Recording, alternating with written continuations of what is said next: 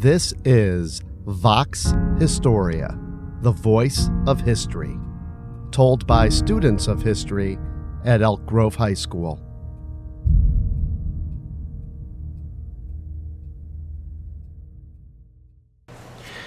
Hello, everyone, and welcome to Vox Historia. I'm James Dixon, And I am William Evans.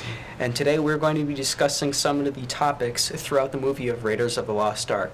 We were recently assigned to watch the movie and pick out topics from this movie. So we're just going to start off by discussing it. What did you think of the movie, Will? I thought it was a pretty good movie.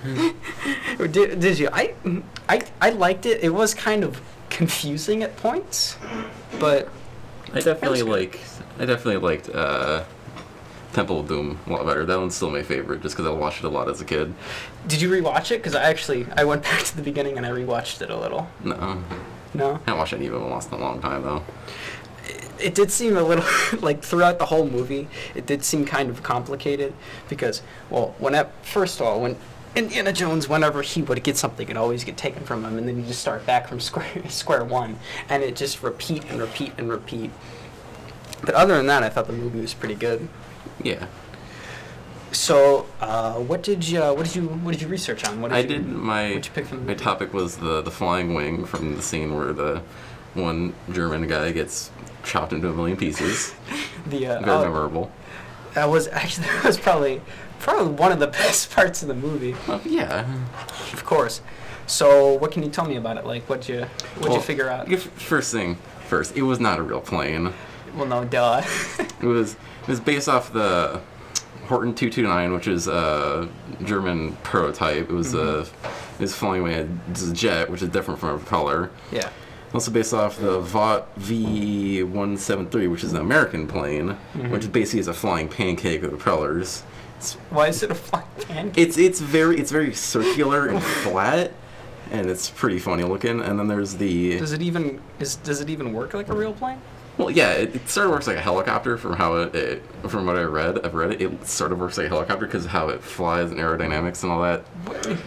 Mumbo that jumbo. confu- okay, so it it's like a plane, Yes, but it operates like a helicopter. that's how pilots describe it. And how did it how did it work in the movie? Well, they never flew the flying wing in the movie. Yeah, that's true. What else did you have, or what else did you discover on it? It was also based off the Northrop, which is sort of like the flying pan- pancake, but it's a lot longer, much more like an actual triangle, and the engines are facing It's backwards. a flying triangle. Yes. It, yeah, and the engines make a whole 65 horsepower. Very cool. Sixty. What's like? I don't know if you did research on this, but what's like? Do you know like the average horsepower for a regular plane like nowadays? For nowadays, well, they mainly use jets nowadays. But Yeah. For like your average, I don't, I don't, I don't really know your average like It's like plane. 65 like because I don't know much about horsepower. Is it like below? Is it above average? Is it good? That's- 65 is not very much. it, it, it, ma- it makes you wonder how they got to places or they how they got stuff. well, yeah. And then the plane. The thing is, the the flying wing itself, the prop was built by the Vickers Company, which is a British car manufacturer. From what I can tell. there's just so much contradictory info in this. God, Don't worry about it. honestly, it's the Indiana Jones movie, so I don't Yeah, think you have to worry Jones. so much about logic. Finding the whole the Lost Ark. They're finding the They lost people's star. faces off. It's great. Okay, so what I researched about was the. Remember in the beginning of the movie when Indiana Jones was trying to uh, recover the golden idol, or the in this case it was the fertility, fertility goddess, which from their perspective was totally made up. The little golden statue was never real. It was never a thing in their culture. What what it was supposed to represent was fertility fertility god- goddess in their in the Chapachoyan uh, culture. In the beginning of the movie, Indiana Jones went through the whole temple and he discovered booby traps. So I decided to pick booby traps because I figured that'd be really cool.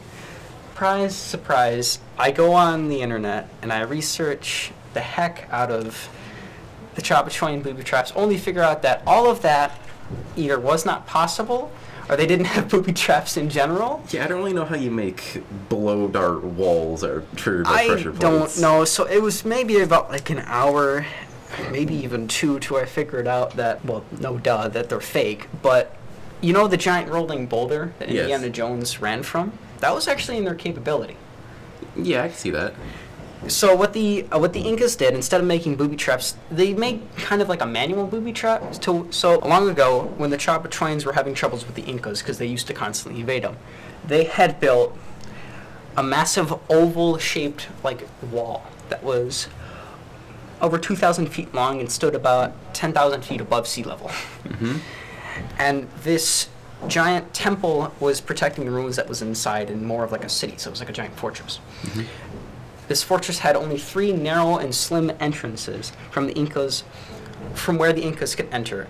It was built like this, like a bottleneck purposely, to make sure the Incas can only file in like one at a time. Mm-hmm. And that was that was uh, that was a technique used to where the Chopchoins could come in from both sides, use like turrets or just even hidden spots to just pick them off one by one. And if the, if some were to uh, continue and survive the first ramp, they would come onto a second ramp that was more of like a pitfall. So they'd continue to walk and then they just drop. Yeah, I mean they sort of had that in Indiana Jones. Yeah, oh, they did have a they did have like a pitfall where Yeah, Indiana would use his whip to get across. Seems pretty easy to make. Yeah, and another thing they had also done was remember I don't know if you remember this in the movie because I had to go back and rewatch it several times. But in the movie, when Indiana Jones had placed his hand in front of the light, it seemed like it was kind of like a like a light triggering mechanism, which was completely false. There was no way they could have done that at all. Yeah, some magic. some some some witchcraft, you know, whatever. I'd figured out that I, I don't remember his name, but the person accompanying Indiana Jones, who was a traitor, who had used Indiana Jones to get the statue. Indiana Jones had figured this out far before he had met the guy. So when he went in and he put his hand in front of the light, he'd actually stepped on a pressure plate, causing the trap to activate, kind of tricking his tricking his traitor friend into thinking that like the light was a kind of thing to avoid when either way he was going to get spiked. Yeah.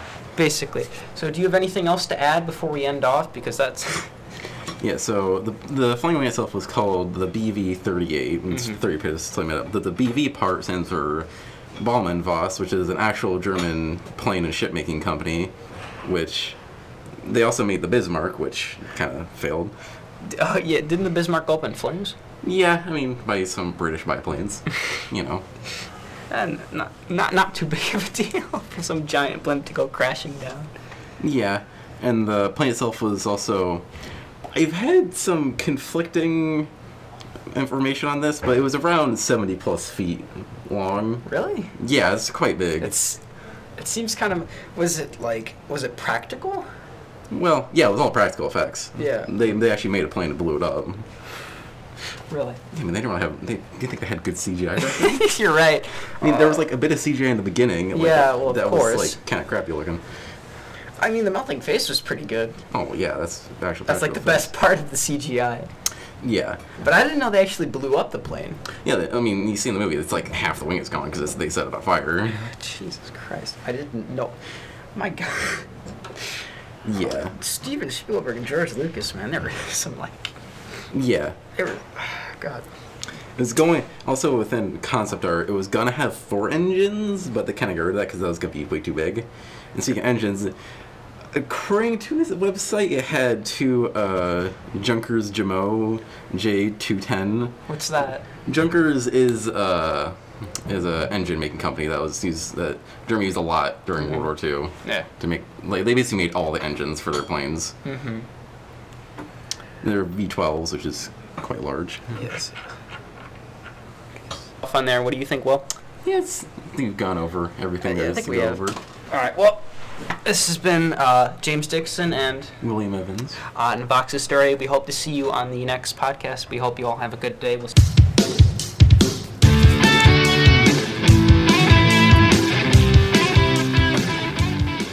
This episode was written and produced by James Dixon and William Evans.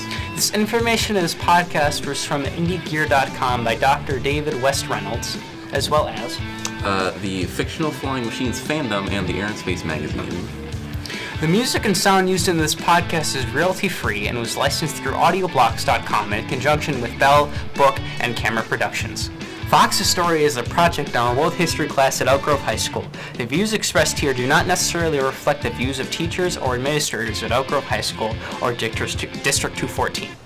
More information about Vox Historia can be found at voxhistoria.org. Thanks for listening.